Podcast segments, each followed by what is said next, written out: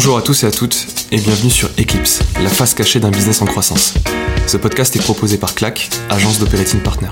Chaque mois, nous recevrons un invité qui abordera une ou plusieurs problématiques rencontrées lors des phases de croissance de son entreprise, qu'elles soient RH, financière, marketing ou commerciale.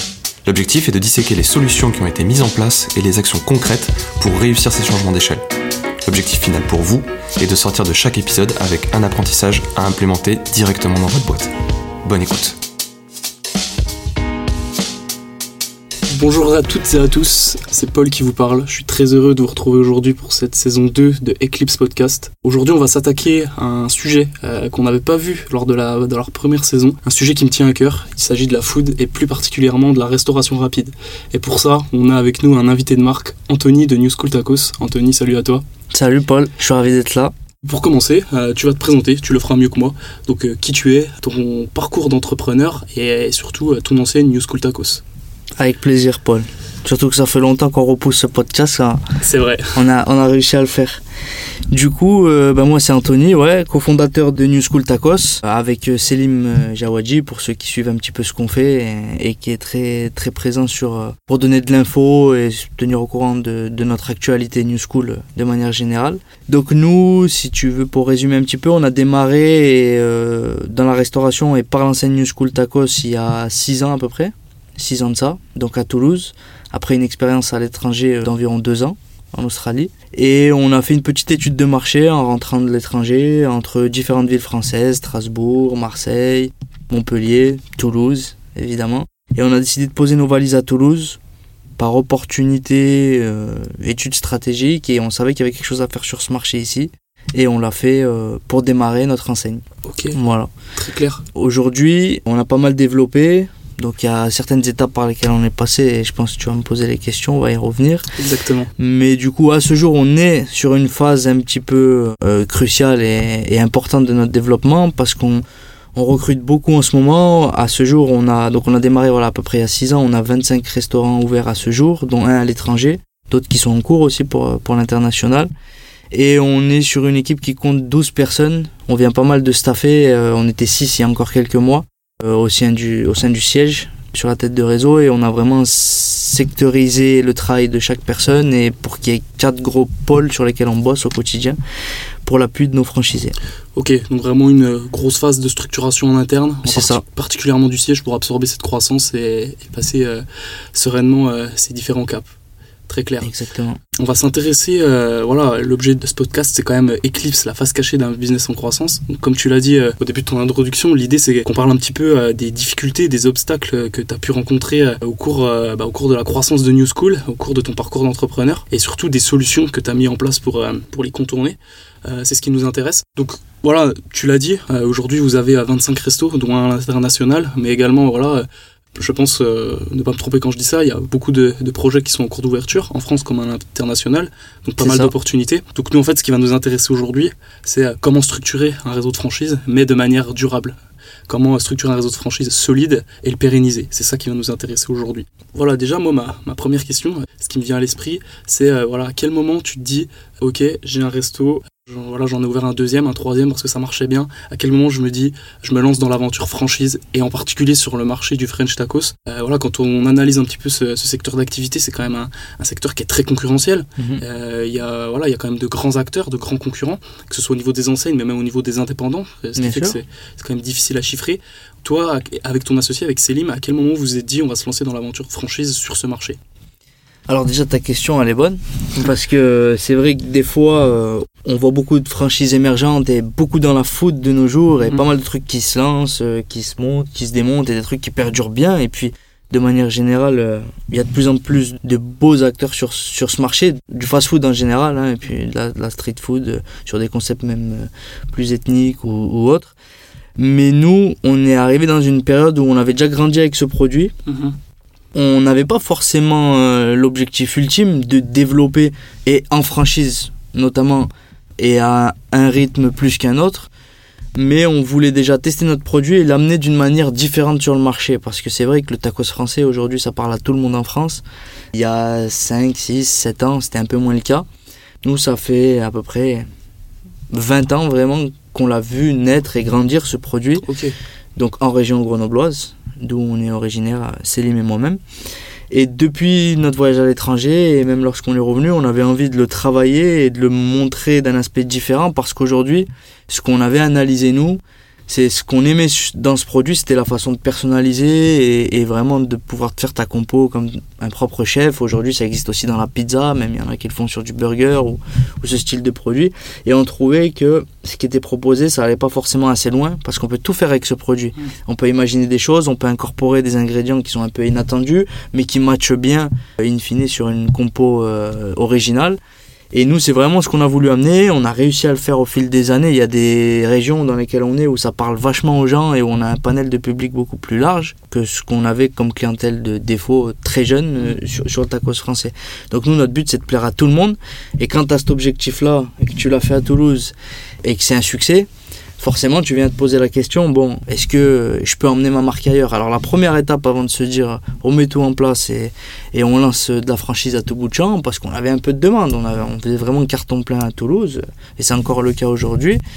Et on a su structurer on a ouvert plusieurs restaurants mais avant ça on a ouvert un deuxième nous-mêmes en propre on n'était pas encore structuré juridiquement, parce que le but c'est de savoir aussi comment on a pérennisé et structuré les choses. Bien sûr. Et euh, donc ce qui était un établissement secondaire, et l'étape intermédiaire, ça a été vraiment, on va ouvrir ailleurs dans une autre ville, donc Bordeaux en l'occurrence.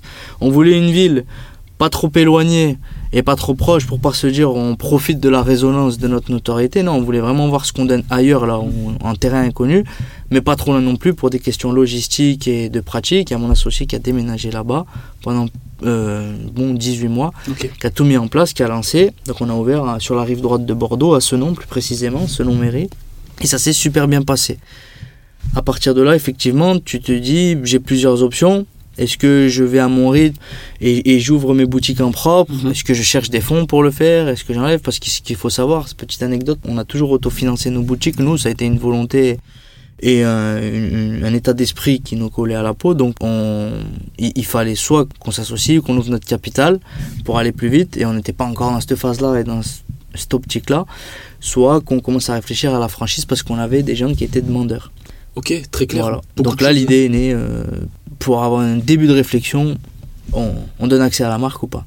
Ok, du coup, euh, beaucoup de choses intéressantes euh, dans ce que tu viens de dire. Euh, je vais reprendre certains points. Oui. Donc déjà, tout commence à la phase 1, c'est vraiment une étude approfondie du produit. Donc là, tu as, dit, as dit quelque chose qui est hyper intéressant sur le tacos, et c'est la personnalisation du produit. C'est quelque chose qui tient vraiment une place importante en fait dans l'esprit des consommateurs aujourd'hui, hein, que ce soit voilà, cet aspect personnalisation, même au niveau du marketing. Hein. c'est vraiment une grosse opportunité là-dedans à creuser. Et du coup, la deuxième chose aussi, c'est voilà, donc on a un premier resto qui marche bien, mais vraiment avant de se lancer, on sécurise et on va tester notre modèle ailleurs. Exactement. très clair. Tu as dit une chose euh, intéressante aussi, tu as, parlé de la franchise comme un modèle de développement, mhm. c'en est un parmi d'autres, tu as parlé aussi du, modèle de développement en propre. Donc à un moment, vous avez eu euh, cette réflexion de vous dire est-ce qu'on développe en propre ou est-ce qu'on développe euh, en franchise? Ou les deux. Ou les deux. C'était, vraiment, et puis c'est un peu ce qui s'est passé, hein, pour, rapidement. ouais, reprendre un petit peu ce... Voilà, le, truc, voilà, troisième boutique qui ouvre à Bordeaux, on, on travaille sur 10-12 mois, ça se passe super bien on réapplique ce qu'on avait fait à Toulouse parce qu'on avait une manière de communiquer assez spéciale. On allait proche des équipes sportives euh, locales, euh, on faisait beaucoup de street marketing diverses. C'était des choses qu'on n'avait pas encore trop vues puisque c'était beaucoup réseaux sociaux effectivement, c'était le moment. Certains de nos concurrents directs euh, sur ce marché-là, que ce soit Tacos ou autre, avaient déjà pris le pas sur les réseaux sociaux, mhm. mais il y avait d'autres choses à faire au plus près des clients, dans la rue, avec les habitants, les locaux. Et en appliquant la même chose à Bordeaux, on a eu exactement les mêmes résultats, à échelle euh, quasiment similaire. Donc là, effectivement, on s'est dit, écoute, on a de la demande, il faut la canaliser, il faut qu'on sache se structurer, et puis qu'on apprenne aussi ce que ça engendre, de donner accès à une marque, les responsabilités qu'on a, nous, vis-à-vis des personnes qui entrent dans notre réseau, euh, les premières personnes qui entrent dans notre réseau, comment les sélectionner, et euh, de cette manière, et c'est là que vous intervenez aussi, on a sélectionné Clac, euh, donc on est des partenaires de, de longue haleine avec, euh, Stéphane. Pour les auditeurs, ils l'auront déjà entendu sur, sur notre podcast, j'imagine. C'est ça. Et puis toute votre équipe. Et effectivement, ça a été notre socle de bien s'entourer, entre guillemets. Ça a commencé par là. On a été accompagné juridiquement, sous les conseils de Stéphane aussi, par un cabinet avec qui ça se passe bien. Et puis on a construit les contours de ce qu'on voyait nous pour notre marque et comment on allait le contractualiser. Parce qu'effectivement, tu as beau avoir toutes les affinités du monde avec la personne qui entre un petit peu Mhm. chez toi, dans ton univers, et qui, sûr. et qui utilise ta marque. Demain, ça reste du business et il faut bien s'entendre, que ce soit professionnellement, humainement aussi. Ça a été un des gros critères de, de ce lancement d'aventure et c'est pour ça qu'on a pris le temps. Et on a eu tout de suite euh, une ligne de conduite, c'était de se dire ouvrir pour ouvrir, ça se fait déjà, ça se fait sur notre marché. On va pas rentrer dans un processus de course au drapeau ou quelque chose où on va vouloir s'essouffler pour passer devant qui que ce soit. C'était pas l'objectif premier. L'objectif c'était de rester qualitatif, de reproduire ce qu'on savait faire dans nos restaurants propres. Et on a commencé avec euh, des premiers contrats de franchise qui ont éclos. Et le même jour, les deux premières franchises du réseau qui ont ouvert, donc quatrième et cinquième boutique, Marseille et Montauban, Ok. assez proche de chez nous. Donc pour commencer euh, cette belle phase de développement, bon, vous avez déjà attaqué du coup le, le marché sur le sud-ouest, sud-sud-ouest en fait. Exactement. Ok, avant d'attaquer, euh, voilà, aujourd'hui vous êtes présent un petit peu partout en France. Ouais. Euh, essentiellement sur le sud, mais on, le on commence ouais. à, on commence à avoir quelques boutiques sur, sur le nord de France et, et on continue. Voilà, donc aux, prémices euh, de ce développement, déjà vous, ce qui vous est venu à l'idée, en plus d'apporter cette innovation, que ce soit au niveau du produit qui est le tacos, mais aussi euh, voilà dans votre manière, tu l'as très justement dit, de communiquer, de faire du marketing, vous vous êtes dit ok, si on se lance, il faut qu'on soit bien entouré. Mhm. Donc tu l'as dit euh, dans tes précédents propos, voilà cette phase de croissance, cette phase de développement, c'est quelque chose qui est nouveau pour nous. Et pour l'absorber, euh, pour la canaliser, il faut qu'on s'entoure euh, de personnes qui connaissent le secteur, qui connaissent le métier, qui ont l'habitude en fait de, travailler, de mettre en place ce genre de- d'outils, de processus. Et euh, c'est notamment passé euh, par Clac. Donc en fait l'idée, ça a vraiment été de construire, de bâtir euh, les fondations de ce qu'est en fait New School, New School Tacos aujourd'hui. Et ça vous a permis en fait d'ouvrir plusieurs restos. Et aujourd'hui, moi je suis, je suis quand même heureux, heureux pour vous. Je connais bien votre marque et, et votre produit. Et aujourd'hui, on peut dire qu'il n'y a aucun resto qui est en danger, donc c'est plutôt un succès. Oui, effectivement, on peut, on peut résumer ça comme ça. Alors, euh, il y a toujours euh, des niveaux de- d'activité qui sont plus ou moins importants sur un lancement. Mais effectivement, là où nous on rentre beaucoup dans le détail, c'est ce qu'on apporte à la franchise. C'est pour ça qu'on n'ouvre pas non plus euh, 30 boutiques cha- chaque année, mais plutôt euh, en moyenne une dizaine. C'est ce qui s'est passé sur les deux dernières années, hein, puisque ça va faire deux ans et demi, trois ans qu'on qu'on est ouvert à, à ce modèle de franchise. Mhm.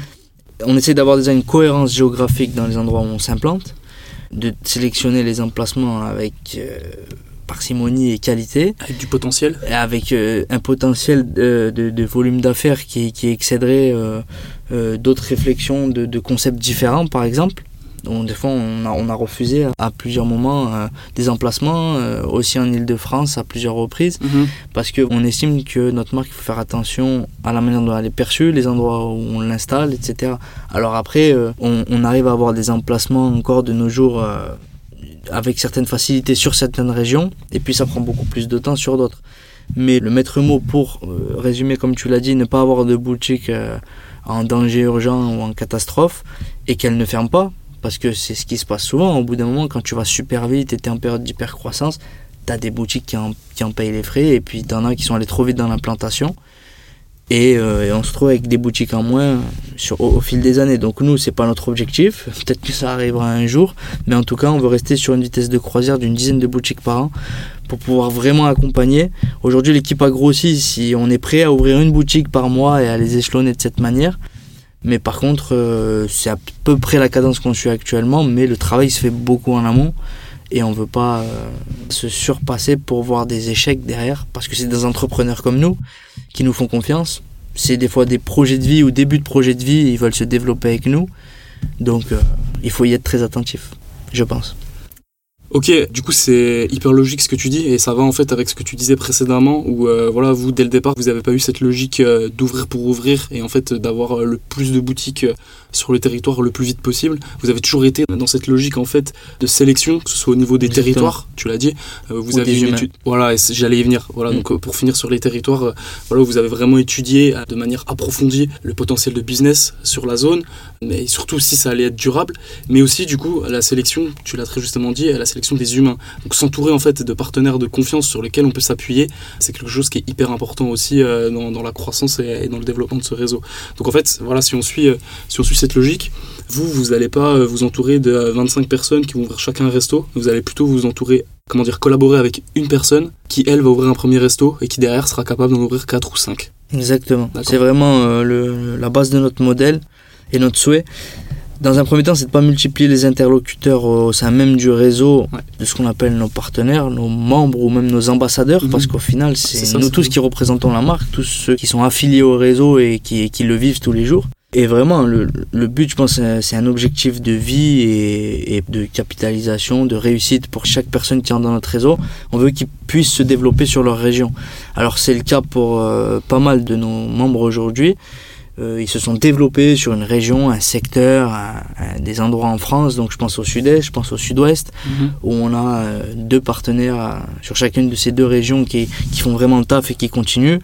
On est en train de faire la même chose en remontant un peu plus sur le nord-ouest et sur l'île de France. Ça prend un peu plus de temps. Mais effectivement, euh, à terme, on veut des personnes. Et, et c'est d'ailleurs l'objet de nos, nos contrats de franchise. On fonctionne avec des réservations de zone un petit peu, pour ceux qui savent comment, comment ça marche.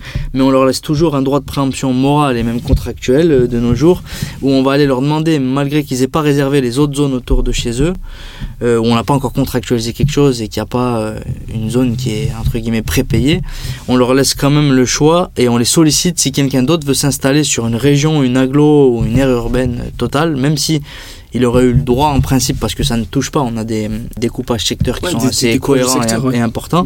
Mais malgré que ça ne touche pas la personne qui est déjà en place, il a déjà fait le taf dans sa région, il a déjà le produit et la marque, et il l'a ramené chez lui, euh, en tout cas à l'endroit où il a voulu s'installer. Et ben on lui demande et il a un certain temps pour se positionner ou non et dire non non je préfère exploiter cette zone et je la réserve quand même euh, si c'est imminent. Donc notre- toute notre logique et la manière dont on conçoit euh, notre documentation sur la franchise et la manière dont, dont on échange avec nos affiliés et on les pousse aussi à se développer eux-mêmes, c'est ouvrir plusieurs restaurants dans votre région, dans votre ville. Une fois que vous avez commencé à faire le travail, c'est bête après de laisser l'opportunité à d'autres personnes. pour se Voilà. développer. Et Donc, en aujourd'hui, c'est à peu près ce qui se passe. Ouais, c'est c'est hyper intéressant. Là, tu- tout à l'heure, tu parlais de, voilà, de, de mettre l'humain au centre de la relation. Là, typiquement, euh, solliciter tes franchisés sur des zones où alors où finalement quelqu'un d'autre pourrait s'installer, leur demander l'autorisation, c'est une vraie marque de confiance. Et c'est sûr que là, tu limites euh, vraiment les risques de rupture de contrat, euh, ou euh, comme tu disais, Ou euh, que ça se passe mal, ou voilà, ou le fait que ça se passe mal, qu'il y ait des embrouilles dans le, que les relations se détériorent ou que. Ok, très clair là-dessus. C'est quoi là un petit peu les, projets pour New School là pour la suite? Du coup, euh, j'ai envie de dire, à chaque fois qu'on passe une étape, ça, ça devient de plus en plus intéressant, ce qui nous stimule dans notre euh, parcours entrepreneurial. C'est qu'aujourd'hui, on, on passe une étape un peu différente. On est en, en processus, on reste encore assez discret là-dessus, mais de levée de fonds avec un partenaire euh, qui nous tient à cœur, parce qu'on était en relation avec plusieurs fonds pour Mhm. pouvoir passer un, un next step, voilà. Ouais. Et c'est en parallèle de tout ce qu'on fait aujourd'hui. euh, On siège à Toulouse, on a des petits bureaux avec notre centrale d'achat et c'est important de le rappeler. Ça a été une phase aussi déterminante de notre croissance. On distribue nos produits essentiellement sur le sud-ouest. Aujourd'hui, on a rejoint un groupement via notre centrale d'achat pour les produits, donc on arrive à couvrir toute la France. Il y a encore une ou deux zones euh, excentrées en France où on, on passe par des transporteurs, c'est un petit peu plus compliqué, c'est un boulot qu'on gère au quotidien, mais comme notre équipe grossit, c'est un de nos enjeux majeurs aujourd'hui, c'est de continuer à assurer la distribution de nos produits. C'est ce qui fait qu'on peut distribuer des produits un peu différents aussi parce qu'on a la main dessus. Mhm. On est intégré à cette centrale d'achat. Je parle de matières premières et de food essentiellement. Hein. On vend pas encore des canapés, des chaises et, des, et nos tabourets. Et, et, et puis c'est pas forcément l'objectif aujourd'hui. Notre but c'est surtout que le mec arrive à construire la boutique la, la moins chère possible, malgré la taille. Donc c'est des ratios au mètre carré qu'on essaye de contrôler toujours. Sûr, Et du coup être rentable le plus rapidement possible. ouais, il y a vraiment cette euh, volonté de maîtrise des coûts. Voilà, euh, exactement. Et Dieu sait que c'est de plus en plus dur de nos jours parce que tout augmente, on le voit. Ouais. Donc, et je dis pas, il y a des fois on a un décalage avec les personnes qui nous rejoignent parce qu'elles s'attendaient pas forcément à ça. Le Covid laisse des traces. Aujourd'hui, les matériaux coûtent plus cher. euh, Il y en a qui en profitent pour la main d'œuvre également, etc. C'est le jeu du Covid, c'est le jeu du post-Covid aussi et de tout ce qui va se passer maintenant. Nous, c'est notre rôle d'arriver à maîtriser les, investissements de nos ambassadeurs, des membres qui viennent nous, nous rejoindre, et puis les personnes qui nous font confiance aussi par la suite, c'est de pouvoir les distribuer, les approvisionner, et que les produits qu'on soit à Marseille soient les mêmes qu'à Paris, qu'à Quimper, qu'à Niort, qu'à Mulhouse, et, et dans tous ces endroits. Donc pour ce faire, on fait grossir l'équipe. Le support qu'on fournit à nos membres est, censé être toujours plus important au fur et à mesure de notre croissance. Ça va avec notre optique de levée de fonds et des personnes avec qui on discute actuellement. C'est pour passer vraiment un cap et investir vraiment euh, les, les esprits marketing parlant et aussi euh, support euh, franchise pour nos, nos franchisés. Ouais, pour vos partenaires actuels. Voilà, le but c'est qu'ils aient une réponse à chaque fois qu'ils aient besoin de quelque chose. pas envie de dire à n'importe quelle heure de la journée et de l'année, mais presque. Des visites beaucoup plus, Beaucoup plus récurrentes. plus récurrentes. Aujourd'hui, on organise des tours qui sont déjà plus importants dans les restaurants avec notre équipe d'animation. Et euh, on change du coup de locaux pour ce faire parce que ça devient un peu trop petit où on est. On va avoir un siège assez important d'à peu près 400 mètres carrés euh, sur Toulouse, non loin d'où on est actuellement. Notre centrale d'achat qui nous suit aussi, qui va être dissociée mais qui va être au même endroit. On va pouvoir faire des tests sur place, organiser une vraie démarche R&D et on recrute une personne et une deuxième qui vient en début d'année aussi pour ça, pour planifier des recettes, nous proposer des choses, s'assurer que ça puisse être dispo dans les restaurants et que ce soit pas une contrainte pour nos membres. Et là où on essaie d'aller encore un peu plus loin, et ça, ça reste joli sur le papier, mais on essaie de trouver une cohésion là-dedans, c'est de pouvoir proposer ce qu'on veut faire à notre réseau et qu'ils puissent y participer. Bien sûr, s'ils ont la même optique que nous, de, de, de toujours innover dans le produit et qu'on puisse voilà, voter des nouvelles recettes, des nouveaux produits et que ça convienne à la grande majorité de notre réseau. Donc une belle croissance, mais toujours la même culture d'entreprise, avec Voilà. cette volonté de maintenir le niveau de qualité, que ce soit au niveau du produit ou des services qui sont proposés euh, à vos partenaires, à vos franchisés. Tu l'as bien résumé. Super, euh, C'est exactement ça. très très intéressant en tout cas. Si je résume tout ça, euh, voilà, une, vraiment un beau parcours et une belle cohérence dans les étapes de croissance. On teste notre modèle, on teste notre produit, on se développe pas à pas en minimisant les risques de la manière suivante. On s'entoure bien, on étudie euh, vraiment de manière approfondie euh, les zones où on s'implante. On essaye de, hum, voilà, de, bâtir une vraie relation de confiance centrée sur l'humain avec nos partenaires, avec nos franchisés. Et derrière, on staff. Donc euh, voilà, tu, on n'a pas trop abordé cette partie-là pour le moment, mais vous avez vraiment staffé petit à petit. Aujourd'hui, vous Ouais. avez un vrai pôle marketing, vous avez un vrai pôle RH, vous avez un vrai pôle logistique. Comme tu l'as dit, vous avez intégré votre centrale d'achat en amont. Ça vous permet vraiment d'assurer une maîtrise de vos coûts et surtout, euh, comme tu l'as dit, pouvoir euh, limiter voilà, des risques de problèmes de livraison, des risques de rupture des stocks, mais aussi maintenir un, un niveau de qualité au niveau des produits euh, et même des produits qui soient de meilleure qualité que des enseignes concurrentes. C'est Ça, on l'a vu. euh, ce qu'on veut faire. Et voilà, une fois que tout ça s'est installé, qu'on a bâti euh, vraiment, euh, qu'on a vraiment le ciment euh, de notre industrie et que notre marque voilà, se porte bien, on, lève des fonds pour accélérer et passer un vrai cap de croissance, un vrai changement d'échelle. T'as mieux résumé que moi encore. T'as été bon, Paul. C'est bien, pour ça. là-dessus. Mais c'est c'est- c'est exactement ça, c'est la dynamique. Si je peux revenir juste rapidement sur la partie staff, Je t'en prie. pour que, pour que ceux que ce ça intéresse clair, puissent ouais. le comprendre Ouais, et puis, euh, puis que ça puisse servir aussi, c'est l'objectif de ces podcasts. Bien C'est que sûr. nous, voilà, on travaillait d'une certaine manière au début où on était beaucoup ce qu'on peut appeler couteau suisse et on, on faisait plusieurs métiers à la fois. hein.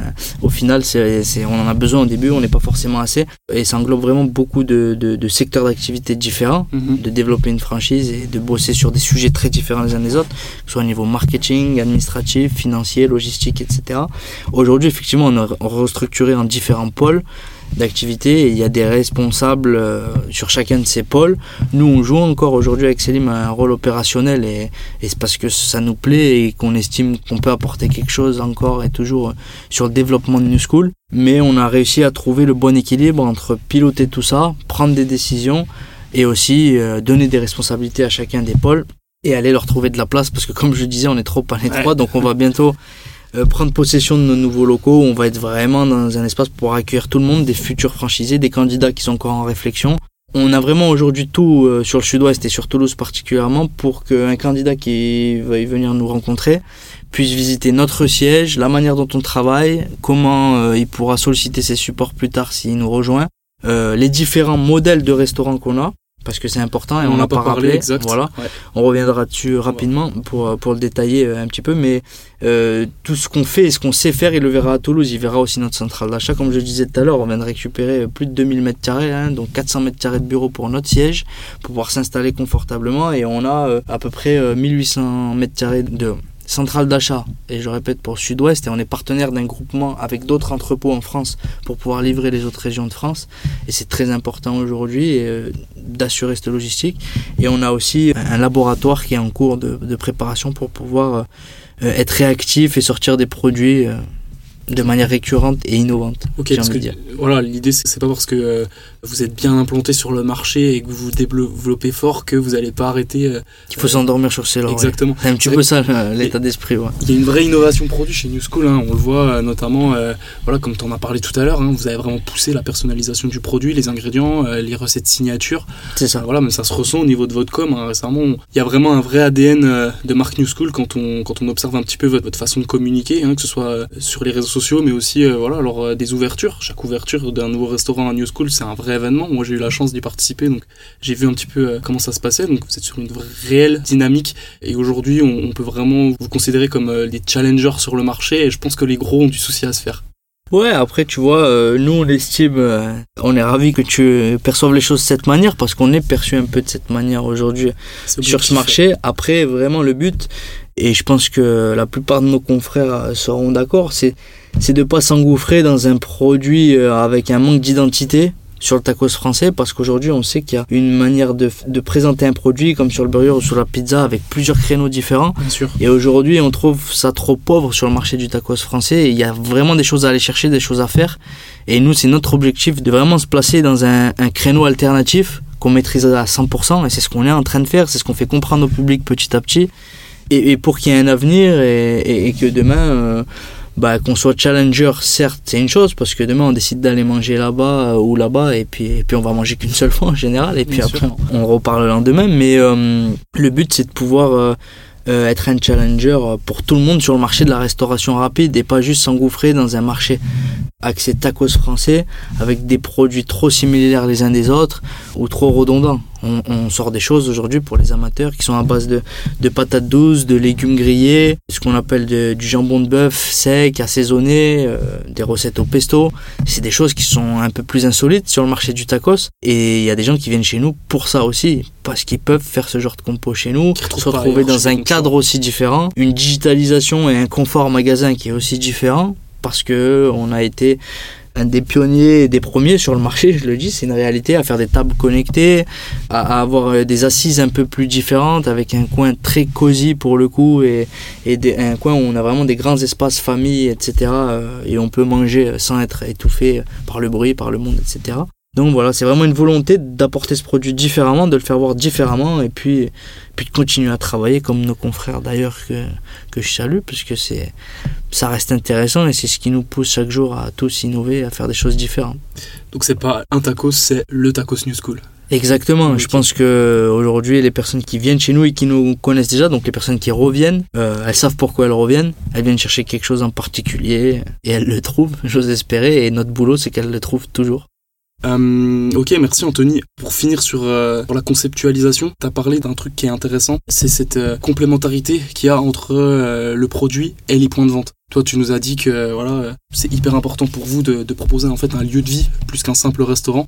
Et, euh, et vous, vous avez vraiment poussé le, le concept de vos restos euh, de, de manière forte. Aujourd'hui, quand on passe à côté d'un d'un resto New School Taco, c'est quand même difficile euh, de Bah, pas c'est le voir. difficile de passer à côté. Exactement, c'est difficile de passer à côté, comme tu dis. Et ça, euh, c'est quelque chose qui est, qui est très intéressant. Tu voulais euh, revenir là-dessus, peut-être? Bah un petit peu, juste pour, euh, pour rappeler, et encore une fois, je pense que c'est intéressant d'en parler ici, euh, la manière dont, dont on déploie maintenant les, les magasins, c'est qu'on a toujours eu pour objectif de faire des grandes boutiques très spacieuses et avec tout ce que ça englobe, ce que j'expliquais tout à l'heure, avec beaucoup de digital, euh, du confort pour les personnes.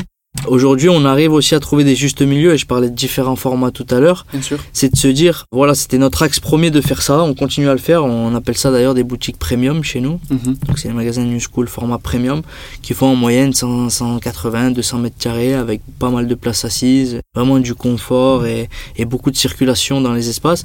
Mais aujourd'hui, on est capable aussi de le faire et on le propose en, en termes de variantes pour que les personnes puissent se développer sur leur région. C'est qu'une fois qu'ils ont une boutique pilote euh, d'un format premium comme on appelle, on va pas à chaque fois leur imposer de faire des boutiques de 200 mètres carrés. Et puis pour se développer sur, euh, sur une ville, des fois c'est pas viable, on trouve pas toujours des locaux à des emplacements idéaux de 200 mètres carrés. Donc on a des formats alternatifs comme un format compact qu'on appelle qui est sur une moyenne de 100 mètres carrés où on essaye de maîtriser un coût global d'investissement. Et ensuite des formats un peu plus alternatifs encore qu'on appelle les New School Corner. On en a installé un d'ailleurs, petit clin d'œil pour ceux qui ont pu le voir à- sur le Parvigard euh, Matabio à Toulouse. Et on est en train de dupliquer ces formats euh, sur d'autres modèles aussi, comme des dark kitchen ou ce qu'on appelle des food courts, Food avec court, plusieurs enseignes réunies aux mêmes endroits. Et il y en a un qui va être inauguré d'ici la fin de l'année en Ile-de-France.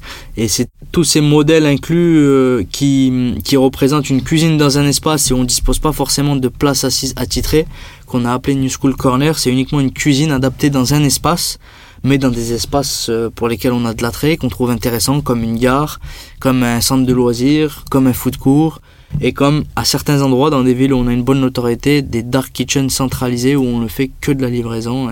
On en a fait l'expérience à Marseille en phase test et on est en train de le programmer sur quelques villes où on a une très bonne notoriété.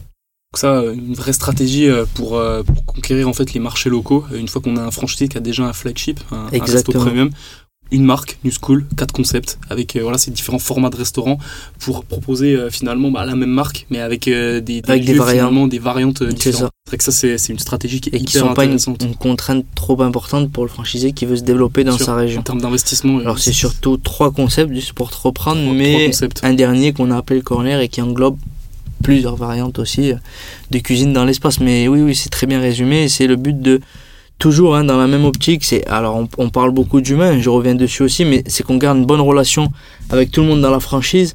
On a déjà eu des désaccords et il y en aura encore avec tous nos membres. Euh, on a déjà eu euh, des sujets de, de discussion où ça nous menait à, à des réflexions. euh, est-ce qu'il faut vraiment euh, adapter ce produit-là là-bas? Est-ce que est-ce qu'il faut vraiment l'appliquer pour lui? Est-ce que cette personne, euh, on est d'accord avec elle qu'elle applique une politique tarifaire légèrement différente?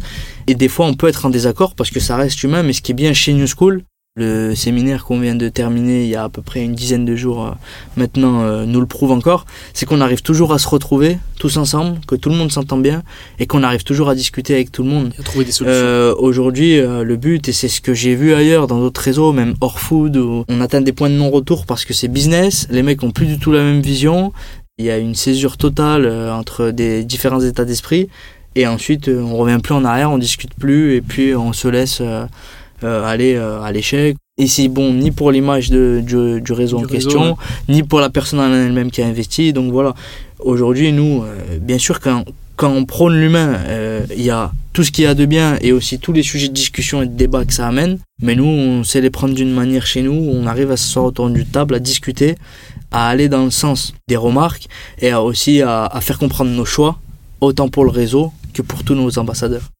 Euh, il y, a- il y a vraiment cette volonté euh, de trouver des solutions ensemble en fait et de conserver euh, cette relation qui est si chère aux, aux New School. Exactement, et je pense que c'est- le maître mot, une, une relation qui est très importante pour nous avec les personnes qui nous rejoignent. Encore une fois, euh, il faut considérer tout ça parce que c'est du travail. C'est pas uniquement une personne euh, qui vient euh, faire euh, grossir ta réputation, ou ta notoriété, ou, Dupliquer ton concept. ou dupliquer ton concept. Alors, c'est le cas pour certains parce qu'ils ont une vision investisseur. Mhm. Et tu vois, on en a dans notre réseau, mais c'est quelque chose qu'ils affectionnent. Et le fait, et parce que c'était un peu le lien avec les concepts qu'on propose, euh, là où je voulais en venir, c'est que, en fait, le but, c'est qu'ils aient envie et qu'ils sachent pourquoi euh, dupliquer la marque sur un territoire une fois qu'ils sont installés.